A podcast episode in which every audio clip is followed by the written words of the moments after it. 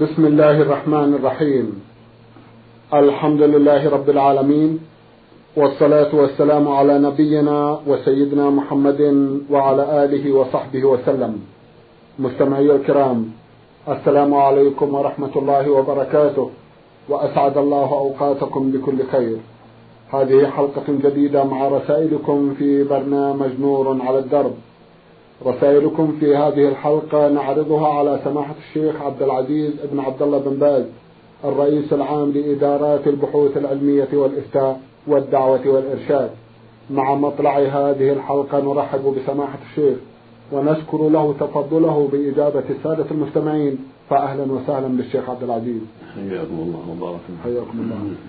أولى رسائل هذه الحلقة رسالة وصلت إلى البرنامج من أحد الأخوة المستمعين هو صاد حاء أخونا بعث برسالة يقول فيها رجل اختفى بسبب أو لآخر مدة ثمان سنوات حتى أصبح لا يعرف عنه شيئا. فطلبت زوجته الطلاق فحصلت عليه ثم تزوجت وبعد ذلك ظهر الزوج المختفي فجأة واتضح من خلال قوله أنه كان سجينا. فهل يمكنه المطالبة بإعادتها إلى عصمته؟ وهل لها رأي في اختيار أحد الزوجين؟ نرجو الإيضاح. جزاكم الله خيرا. بسم الله الرحمن الرحيم. الحمد لله وصلى الله وسلم على رسول الله وعلى آله وأصحابه من اهتدى بهداه. أما بعد فهذه المسألة وأشباهها إنما تحل من طريق المحكمة. يرجع إلى المحكمة إذا كان له رغبة فيها والمحكمة تنظر في الأمر. نعم. جزاكم الله خيرا. ولثقافة المستمع ماذا يقول سماحة الشيخ عبد العزيز؟ نعم. لثقافة المستمع ووعيه بمثل هذه الأمور. ماذا تقولون؟ أقول في مثل هذا إذا وقعت. نعم. صاحب الحاجة يتصل بالحاكم الشرعي ويسأله ويخبره بالواقع وصاحب الشرع وصاحب الحكم ينظر في الأمر. قد قرر العلماء هذه المسألة وبينوا حال الواقع حال الرجل هل له الرجوع إليها أو أم لا وفرقوا بين ما إذا كان قبل الدخول أو بعد الدخول. فالحاصل له نظر لابد من ثبوت الواقع وتفاصيل الواقع نعم. إذا القضية في هذه الرسالة غير واضحة. نعم. جزاكم حلها لا يمكن. إلا من طريق المحاكم ليكثر السؤال والجواب حول الموضوع. الواقع الواقع على بصيرة. بارك الله نعم. فيكم. أما لو كان الواقع واضحا كان الإجابة ممكنة. نعم. جزاكم الله خيرا. رسالة وصلت إلى البرنامج من المستمع ميم صاد عين. يقول في رسالته دخلت أحد المساجد ومعي مصحف ورأيت في المسجد مصاحف ذات طباعة واضحة وقمت باستبدال مصحفي بواحد من تلك المصاحف الموجودة في المسجد. هل يحق لي ذلك أم لا؟ ليس لأحد يأخذ من أوقاف المسجد شيئا لا من المصاحف ولا من غيرها. إلا إذا كانت موضوعة للتوزيع. إذا كان وضعها الواضع للتوزيع فلا بأس بذلك. إذا قال له الإمام أو المؤذن هذه للتوزيع فلا بأس. أما إذا كانت وضعت لينتفع بها المصلون والقراء في المسجد فليس لأحد يأخذ منها شيئا ولا يضع بدلها ما هو دونها نذكر التعبير لو تكرمتم؟ لأنها وقف لأنها وقف على القراء في المسجد. هذه ناحية. وهذا. ولأن وجود ما هو أصلح ينبغي يبقى للقارئ الذي أراده الموقف. فلا يأخذ الطيب ويدع ما هو دونه. بارك الله عليك يبقى الطيب لأهل المسجد. نعم. وحتى لا يخلو المسجد؟ كذلك هذا منه. حتى لا يخلو من المصاحف. أيضا لكن قد يقول أنا وضعت مصحف بدل المصحف. لا قصدي لا يخلو المسجد من المصاحف ذات الطباعة الجيدة. نعم هذا المطلوب. جزاكم الله خيرا. يسأل أخونا سؤالا آخر ويقول تعرضت لحادث سيارة وأصبحت الآن مقعدا لا أتحرك إلا بواسطة العربية ولا أتحكم في السبيلين ولا أستطيع السيطرة عليهما. كيف تنصحونني في الوضوء أو التيمم؟ جزاكم الله خيرا. مثلك مثل صاحب السلس والمستحاضة عليك أن توضأ لوقت كل صلاة. والحمد لله. إذا دخل وقت الصلاة تستنجي وتوضأ وضوء الصلاة وتصلي في الوقت حتى يأتي الوقت الآخر. ولو خرج شيء منك فاتقوا الله ما استطعتم. هكذا كل وقت. تستنجي وتوضأ وتصلي على حسب حالك. وتقرأ من المصحف ولا حرج عليك في ذلك لأنك معذور نعم. جزاكم الله خيرا. المستمع عين ميم ألف سين من جدة وذكر أيضا صندوق البريد 4351 له ملاحظات على البرنامج يقول إنني ألاحظ أن بعض الحلقات تعاد. فلماذا هذا؟ هل يجيب سماحة الشيخ بشيء عن هذا؟ نعم قد تعاد لأن البرنامج ليس عند القائمين عليه رصيد فلهذا يعيدون بعض ما تقدم لما فيه من الفائدة. لأن بعض الناس قد يكون ما سمع ما مضى أو سمعه ونسيه. فيستفيد بدلا من تعطيل البرنامج وعدم إعلانه للمسلمين. والتكرار ينفع كثيرا. فإن المسألة قد تكون مهمة إذا كررت. سمعها الإنسان مرة ثانية فتثبت فيها. وسمعها آخرون لم يسمعوها سابقا فلا حرج في الإعادة ولا بأس ولا يستنكر ذلك. جزاكم الله خيرا. بما تنصحون القائمين على البرنامج حتى لا يعاد البرنامج سماحة الشيخ؟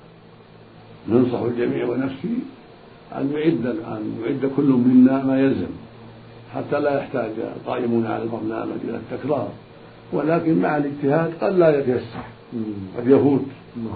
بعضنا بعضنا القدرة على ذلك. بسبب المشاغل فإذا أعيد شيء من الدروس الماضية فلا حرج في ذلك لأن هذا ينفع ولا يضر بل فيه نفع كبير للذين سمعوا سابقا والذين لم يسمعوا. جزاكم الله خيرا.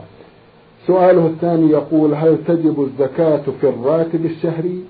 وإذا كان جوابي بالوجوب فكم مقدارها؟ ومتى موعد إخراجها؟ وما هي؟ الأموال التي تجب فيها الزكاة عموما وهذا سؤال آخر فيما يدور. نعم تجب الزكاة في الراتب. نعم. إذا حل عليه الحول. وبلغ النصاب فإنه تجب فيه الزكاة. فإذا كان راتب الإنسان مثلا ألف ريال يحفظه في صندوقه أو في البنك فإذا تمت السنة عليه زكاة. وهكذا الراتب اللي بعده وهكذا اللي بعده. كل ما تمت السنة على واحد زكاة ضرب العشر في الألف. خمسة وعشرون. والنصاب للعملة السعودية الفضة ستة وخمسون ريال. من الفضة وما يقاومها من القيمة. وفي الذهب أحد عشر جنيه ونصف. فإذا بلغ الراتب هذا المقدار أو ما فوقه زك إذا كانت المبالغ تعادل وخمسين ريال الفضة أو أكثر من ذلك ففيها الزكاة إذا حل الحول. وهكذا الذهب إذا كان عنده ذهب يعادل أحد عشر جنيه ونصف أو أكثر من ذلك كل ما دار الحول يزكى ربع العشر جزاكم الله. وهكذا العملات الأخرى. كلها إذا حال عليها الحول زكيت بربع العشر. إذا كانت تبلغ النصاب والنصاب أحد عشر جنيه ونصف يعني عشرين مثقال من الذهب أو 140 مثقال من الفضة ما عادلها بالقيمة وجبت فيه الزكاة. جزاكم الله خيرا. إذا جدولة الرواتب كيف تكون لو تكرمت؟ يجدولها صاحبها بالشهر بالشهر. كل ما مضى سنة على واحد زكى فإذا مر على راتب رمضان سنة كاملة في رمضان الآتي زكى وهكذا راتب شعبان وهكذا راتب شوال وهكذا. كل ما دارت السنة على الراتب وجبت فيه الزكاة. بارك الله فيكم. على الراتب نفسه أو على ما توفر منه؟ على الراتب الذي الذي بقي حتى دارت عليه السنة. كان ما بقي فليتوفر منه. أيوة. إذا كان متوفر يبلغ النصاب أيوة. يبلغ ستة ستة وخمسين من الفضة أو ما يعادلها. نعم. أو أحد عشر جنيه ونصف من الذهب أو ما يعادلها. نعم. نعم. يعني إذا كان يستلم عشر ألاف ريال وتوفر منها خمسة ألاف ريال وبقيت هذه الخمسة لمدة سنة فإنه يزكي على الخمسة؟ نعم يزكي الخمسة. جزاكم لأن هي التي جرى عليها الحول بارك الله فيكم وجزاكم الله خيرا. يسأل عن الأموال التي تجب فيها الزكاة وهذا سؤال عرض في حلقة ماضية. نعم الأموال كثيرة. نعم. تقدم في الحلقة الماضية بيانها فالذهب والفضة والعمل الموجودة كلها فيها الزكاة. إذا بلغت النصاب سواء دولار أو جنيه استرليني أو جنيه مصري أو دينارات أو غير ذلك. جميع العمل فيها الزكاة إذا بلغت النصاب وحال عليها الحول لأنها منزلة منزلة الذهب والفضة. وهكذا في الحبوب والثمار فيها الزكاة إذا بلغت النصاب وهو ثلاثمائة صاع من صاع النبي صلى الله عليه وسلم. من الذرة والشعير. التمر والأرز وسائر الحبوب والثمار التي تدخر وتكال كالتمر والزبيب وثلاث الصاع تسمى خمسة أوسق يعني هو ستون صاعا بصاع النبي عليه الصلاة والسلام. وهكذا الإبل والبقر والغنم وتسمى بهيمة الأنعام إذا كانت راعية ترعى في البر. السنة كلها أو أو غالبها فإذا تجب فيها الزكاة. وهكذا عروض التجارة يعني الأموال التي معدة للتجارة في البيع من السيارات أو الأراضي أو الأمتعة أو الأواني. إذا كانت معدة للبيع وجبت فيها الزكاة إذا حال الحول عليها وبلغت القيمة النصاب. نعم. جزاكم الله خيرا. إذا ارتحل الإنسان للنزهة في مكان ما أو بلد معين وأقام الصلوات منفردا طوال إقامته في ذلك البلد لتعذر إيجاد الجماعة. فهل عليه إثم في ترك الجماعة في هذه الحالة؟ وهل صحيح أنه لا يأخذ برخص القصر والجمع لأنه مسافر من أجل النزهة؟ السفر من أجل النزهة لا يمنع الأخذ بالرخص. الحمد لله. هذا الصحيح فإذا سافر سافر. للنزهة في الصحراء لأجل الراحة أو التمتع بالأعشاب والنعمة التي تكون من آثار المطر. هذا كله يسمى سفر نزهة ولا بأس أن يترخص في رخص السفر. إذا كانت الإقامة أربعة أيام فأكل. صلى ركعتين ويجمع بين الصلاتين لا بأس. أما إن كانت الإقامة أكثر من ركعتين قد عزم عليها فالذي عليه جمهور أهل العلم أنه يتم يصلي أربعة والواجب عليه إذا كان واحدا أن يصلي مع الجماعة وليس له الترخص. بل يجب أن يصلي مع الجماعة ويصلي معهم أربعة.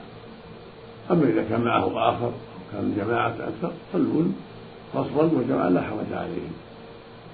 إذا كانت الإقامة أربعة أيام فأقل قد عزموا عليها أما إن كانت الإقامة أكثر من ذلك قد عزموا عليها فإنهم يصلون أربعة ويصلون مع الناس في الجماعة.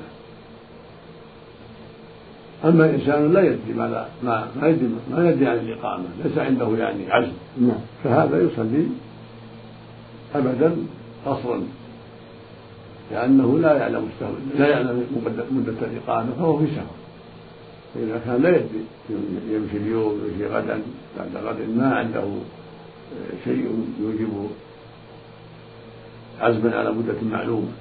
مثلا إنسان يطلب رجلا في البلد لعله يدركه. له خصومة ما أدري متى تنتهي له حاجة لا يدري متى تنتهي هذا له حكم السفر ما دام بهذه الحالة ولو طالت المدة. فإذا صلى وحده صلى اثنتين. وإذا صلى مع المسافرين صلى اثنتين. وإذا صلى مع المقيمين صلى أربعة. لأنه في حكم السفر إلا إذا صلى مع المقيمين أو تغيرت النية بأن عزم بعد ذلك على الإقامة أكثر من أربعة أيام. فإنه بتغير النية وبحصول هذا العزم يصلي أربعة جزاكم الله خيرا. إذا كان الواقع أن زوجته معه وأطفاله. ولو مع زوجته وأطفاله. لا يتغير الحكم. لا يتغير. حسب الحكم معلق بنيته وعزمه لأنهم لأنهم تبع نعم. وبالنسبة لصلاة الجماعة. إذا صلى بهم جماعة يكون قد أدى الواجب؟ ما ما ما يكون عذرا له. هم يصلون وحدهم. الحبيب يصلوا وحدهم. لكن يصلي مع مع الرجال. ولا يكون عذرا لا يصلي بهم بل يصلي مع مع الرجال في مساجد الله. يصلي معهم أربعا. لكن لو فاتته ولم يدركها مع الجماعة صلى اثنتين نعم. إذا كان على ما ذكرنا. إما لا ليس له مدة معلومة بل لا يدري متى يرتحل. أو له مدة معلومة لكنها أربعة أيام. هو يقول تعذر إيجاد الجماعة. إذا ما وجد جماعة ما ليس. الحمد لله. المهم إذا وجدت جماعة. جزاكم الله خيرا. هل من الواجب أن يكتب الإنسان وصيته أثناء حياته حتى إذا لم يكن لديه الشيء الكثير؟ فكيف تكتب هذه الوصية وفيما تكون؟ إنما تكتب إذا كان له شيء يوصي فيه أما إذا كان ما له شيء يوصي فيه فإنها لا تشرع له الحديث ابن عمر رضي الله عنهما عن النبي صلى الله عليه وسلم عن النبي صلى الله عليه وسلم قال ما حق امرئ مسلم له شيء أن يوصي فيه؟ يبيت ليلتين إلا ووصية مكتوبة. عنده قال ما حق مسلم له شيء يريد أن يوصي فيه. أما إذا كان ما له شيء يوصي فقير ما عنده شيء. لكن إذا كان عنده مال يريد أن يوصي بالثلث أو بالربع أو بالخمس ينبغي له المبادرة. فيكتب الوصية. حتى لا يهجم عليه الأجل وهو لم جزاكم الله خيرا. هل يعتبر ترك السنن القولية والفعلية عقوبة يعاقب عليها الإنسان خصوصا قيام الليل أو صلاة الوتر؟ فإنني في كثير من الأحيان أترك صلاة الليل والوتر. فهل علي شيء في ذلك؟ الصواب لا شيء عليه الحمد لله. الصواب أنها نافلة نعم. وبال... لكن ينبغي الملاومة عليها وعدم التساهل نعم. جزاكم الله خيرا. وبقية السنن القولية والفعلية كلها نافلة الفرائض خمس الظهر والعصر والمغرب والعشاء والفجر. والجمعة في محل الظهر أما سنة الضحى والتهجد بالليل والرواتب كلها نافلة نعم. جزاكم الله خيرا. هل من كلمة حول فوائدها شيخ عبد العزيز؟ فوائد نعم. النوافل نوافلها فيها عظيم فيها أجر عظيم. نعم. ويكمل بها ما ينقص من الفرض وهذه فائدة عظيمة. نعم. لصاحبها أجور عظيمة حسنات كثيرة. ومع ذلك يجبر بها ما قد يقع من النقص في الفرائض. جزاكم الله خيرا. كلمة أخرى أيضا؟ أو ننتقل إلى رسالة أخرى؟ نعم. جزاكم الله نعم. خيرا. رسالة وصلت إلى البرنامج من أحد الإخوة المستمعين هو عين عين شين. يقول إنني تزوجت من بنت خالتي أخت أمي من الأب وذلك منذ سنتين. وقد جاءتني أمي وعاشت معي مدة شهرين ثم عادت إلى البلاد وكذلك زوجتي أرسلتها إلى أهلها لتلد عندهم. وبعد شهر تقريبا من ذهابهم من عندي اتصل أخي من البلد ليقول إن أمي قالت له إنها أرضعت خالتي أي أختها أم زوجتي مع بنتها الذكر فذهبت إلى البلاد لأجد أن أمي تقول نفس الكلام ولكنها تقول ليست متأكدة كم رضعة أرضعتها حيث المدة طويلة. وقد سألت جدتي أم خالتي فنفت ذلك وأنا منذ ذلك الوقت لم أقرب من زوجتي وقد ولدت زوجتي ولدا عمره الآن شهران. وقد ولدت زوجتي ولدا عمره شهران وأنا محتار هل أطلقها؟ وهل على والدتي إثم؟ وما هي الكفارة؟ وهل لي الحق لو طلقتها في شيء من الصداق الذي أعطيتهم إياه؟ أو هل لها نفقة أقوم بدفعها لها؟ أرجو إفادتي حول هذا الموضوع وحول هذه القضية. جزاكم الله خيرا.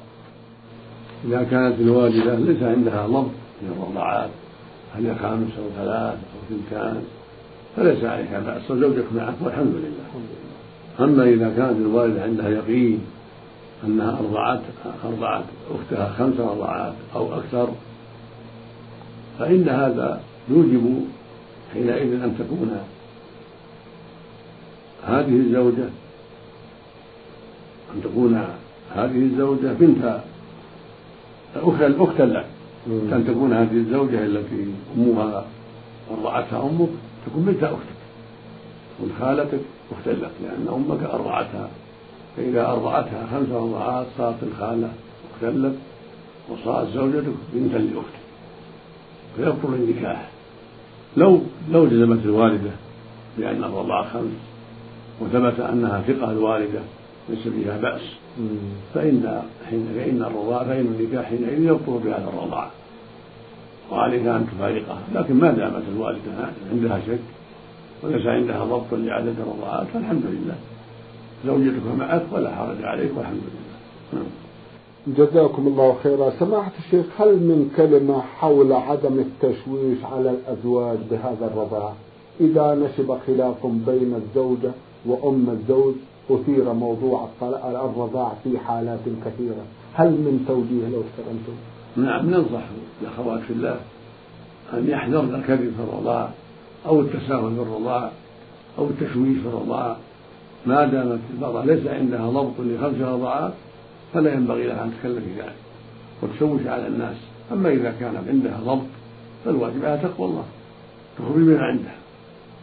الله يقول ولا تكتبوا الشهادة. فإذا كانت ضابطة يقينا أنها أرضعت فلان خمس رضعات أو فلان خمس رضعات أو أكثر فعليها أن تبين وأن تتقي الله. ولا يجوز لها أن تحدث بشيء ليس له أصل أو بالأوهام وعدم الضبط. كل هذا لا يجوز. لأن هذا يشوش على الناس ويضرهم بلا فائدة. ونسأل الله للجميع الهداية. اللهم آمين. جزاكم الله خيرا.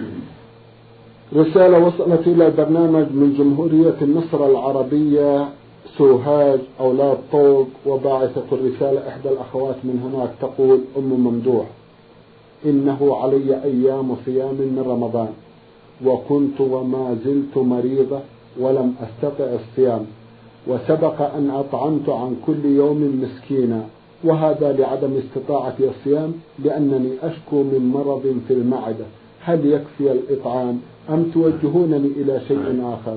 تقول إنه علي أيام صيام من رمضان وكنت وما زلت مريضة ولم أستطع الصيام وسبق أن أطعمت عن كل يوم مسكينا. وهذا لعدم استطاعتي الصيام لأنني أشكو من مرض في المعدة. هل يكفي الإطعام؟ أم ماذا؟ أفيدوني جزاكم الله خيرا. إذا كان المرض يرجى بره فإنه لا يكفي الإطعام وعليك إذا عافاك الله أن تصومي. أما إذا قرر الأطباء أن الطبيب مختص أو أكثر أنها عن المرض لا يرجى بره وأن معروف من جهة العادة أن مثل هذا يستمر فالإطعام كافي والحمد لله. مثل ما يطعم الشيخ الكبير والعجز الكبيرة اللذان لا يستطيعان الصوم فإنهما يطعمان. عن كل يوم نصف صاع. ويكفيهما فهكذا المريض الذي لا يرجى ضره حكم حكم الشيخ الكبير والعجز الكبيرة في إجزاء الطعام عن الصيام. جزاكم الله خيرا. الإطعام بالفلوس تسأل عنه. لا يكفي الإطعام بالطعام. عن كل يوم نصف صاع يعني ثلاثة كيلو ونصف عن كل يوم. تقريبا. نعم. من التمر أو من الحنطة أو من الأرز من طعام من قوت البلد لو أطعمك المساكين في مطعم. كفى كفى. نعم. جزاكم الله خيرا. غدته أو عشته جزاكم الله خيرا. تسأل سماحة الشيخ وتقول هل زيارة المقبرة جائزة للنساء أم لا؟ لأنني سمعت من خلال هذا البرنامج أنه لا يجوز. هل ما سمعته صحيح؟ نعم صحيح. ليس للنساء زيارة القبور. الرسول لعن زيارة القبور عليه الصلاة والسلام. وإنما الزيارة للرجال قال زوروا القبور فإنها مكتوب الآخرة. أما النساء فلا فنهاهن عن الزيارة قال لعن رسول الله زيارة القبور. فلا يجوز لهن زيارة القبور. لكن يصلين على الجنائز مع الناس لا بأس. الصلاة مشروعة للرجال والنساء على الجنائز. فإذا حضرنا مع الناس وصلينا على الجنائز في المسجد أو في المصلى فلا هذا مطلوب. أما الذهاب إلى المقابر وزيارة القبور فهذا للرجال خاص. جزاكم الله خيرا. هل تذكرون الناس بالحكمة في هذا لو تكرمتم شيخ عبد العزيز؟ الحكمة والله أعلم أنهن فتنة. فإذا اعتدنا زيارة القبور قد يحصل بهذا فتنة للزوار من الرجال بسبب الاختلاط ولأنهن في الغالب قليلات الصبر إذا تذكرن أولادهن أو آباءهن أو أمهاتهن أو إخوانهن. فربما جزعن وقل صبرهن وحدث منهن ما لا ينبغي من النياحة أو شق الثياب أو نظر الخدود أو التعري. فكان من حكمة الله منعهن من الزيارة. سدا لباب الفتن. وحذرا مما يقع من, من أن يقع منهن ما لا تحمد عقبه لعلها له الحكمة والله أعلم. الله أعلم. جزاكم الله خيرا. كأن حركة النساء مطلوب الإقلال منها سماحة الشيخ. هل توجهون الناس إلى شيء من هذا؟ نعم. الله تعالى جل وعلا يقول وقار الناء في بيوتكم. السنة لزوم البيوت وعدم التجول والخروج إلا من حاجة. لأن هذا من أسباب السلامة والعصمة والعافية والخروج الأسواق والزيارات الكثيرة من أسباب الفتنة. فالأفضل للمرأة والخير والأجود لها لزوم بيتها. وقلة الخروج إلا من حاجة نعم. جزاكم الله خيرا. كلمة للرجال حول هذا الموضوع أولياء الأمور كذلك الرجال نوصي الرجال بأن يحرصوا على توصية النساء بقلة الخروج والحرص على منعهن من الخروج إلا من حاجة وفائدة. وإلا فينبغي تقليل الخروج ولا سيما للأسواق أسواق البيع والشراء فإن ذلك قد يسبب فتنا كثيره نعم. وإذا خرجت فليكن معها امرأة صالحة وأكثر حتى يتعاون على أسباب الستر والعافية وعلى البعد عن أسباب الفتنة. نعم. شيخ عبد العزيز هناك بعض الأغراض في إمكان الرجل أن يحضرها إلى المرأة وهي في بيتها لماذا لا يقوم الرجال بمثل هذا؟ كذلك إذا تيسر ذلك فينبغي له أن يقوم مقامها وأن يحضر حاجتها حتى لا تحتاج إلى الخروج. ولا ينبغي له الكسل بل ينبغي له أن يقوم بالمهمة وينبغي لها هي أن ترضى بذلك وأن تقتنع حتى يكفيها المؤونة. الله يهدي الجميع. آمين. جزاكم الله خيرا، الواقع هذا الموضوع يحتاج إلى تنبيه باستمرار سماحه الشيخ ولا نعم. سيما أنك ترى بعض الناس وعليهم سمات الصلاح. يتجولون بنسائهم في المكتبات في معارض الكتب في معارض الأقمشة. والرجل في إمكانه أن يحضر هذه الأشياء ولا أدري كيف يستحبون النساء. الله يهديهم الله يهديهم. الله لنا ولهم الهداية والتوفيق. آمين. جزاكم الله خيرا. إذا تنكرون مثل هذا الشيخ عبد العزيز؟ ندعو إلى ترك والحرص على عدم الخروج إلا من حاجة. على خروج المرأة إلا من حاجة لا يكفي فيها الرجل ويقوم مقامها في صلاة النار جزاكم الله خيرا ونفع بعلمكم. الموضوع يحتاج إلى كثير من الأسئلة لكننا نتركه الآن ونعود إليه إن شاء الله في مناسبات أخرى. فنستعرض هذه الرسالة من اليمن. باعثها مستمع مقيم في المدينة المنورة يقول إذا نام الرجل عن صلاة الفجر ولم يستيقظ إلا في التاسعة صباحا هل يصلي أم ماذا يفعل جزاكم الله خيرا؟ نعم من استيقظ وجب عليه البداية بالصلاة. لقول النبي صلى الله عليه وسلم من نام عن الصلاة أو نسيها فليصليها إلا ذكرها لا كفارة لها إلا ذلك. فالنائم عليه أن يحتاط بتنبيه أهل بيته حتى يوقظوه أو بإيجاد الساعة المنبهة على الوقت حتى يستعين بذلك ولا يتساهل ما يجوز له التساهل. بل إما أن يكون هناك من يوقظه وإما أن يستعمل الساعة التي يسمع صوتها عند ما يركزها على وقت معين حتى يستعين بذلك على أداء ما وجب الله عليه من الصلاة في وقتها ومع الجماعة.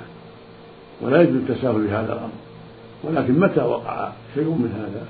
بأن نام. ولو عنده ساعة قد يكون ما سمع الساعة. قد يكون ما أيقظه وهذا ناموا أيضا فالواجب إذا استيقظ أن يبادر بالصلاة وقد وقع هذا في حق النبي عليه الصلاة والسلام. فقد وقع له مرات في أسفاره تأخروا في النزول ونزلوا في آخر الليل. وناموا حتى ما أيقظهم إلا حر الشمس. وقد كان قد جعل من يرغب له الصبح. فنام أيضا. المراقب وهو بلال رضي الله عنه. فالحاصل أنه لما استيقظ بادر بالصلاة أمر بلال فأذن وتوضأ الناس وصلوا سنة الفجر ثم صلى بهم عليه الصلاة والسلام. هذا هو المشهور أن يبادر بالوضوء والصلاة من حين يستيقظ كما كان لو كان ناسيا نسي بعض الصلوات ثم ذكرها فإنه يبادر أيضا بفعلها. عملا بالحديث من نام عن الصلاة أو نسيها فليصليها إذا ذكرها لا كفارة لها إلا ذلك. ثم تلا قوله تعالى أقم الصلاة لذكري. جزاكم الله خيرا. سماحة الشيخ في ختام هذا اللقاء أتوجه لكم بالشكر الجزيل بعد شكر الله سبحانه وتعالى على تفضلكم بإجابة السادة المستمعين. وآمل أن يتجدد اللقاء وأنتم على خير.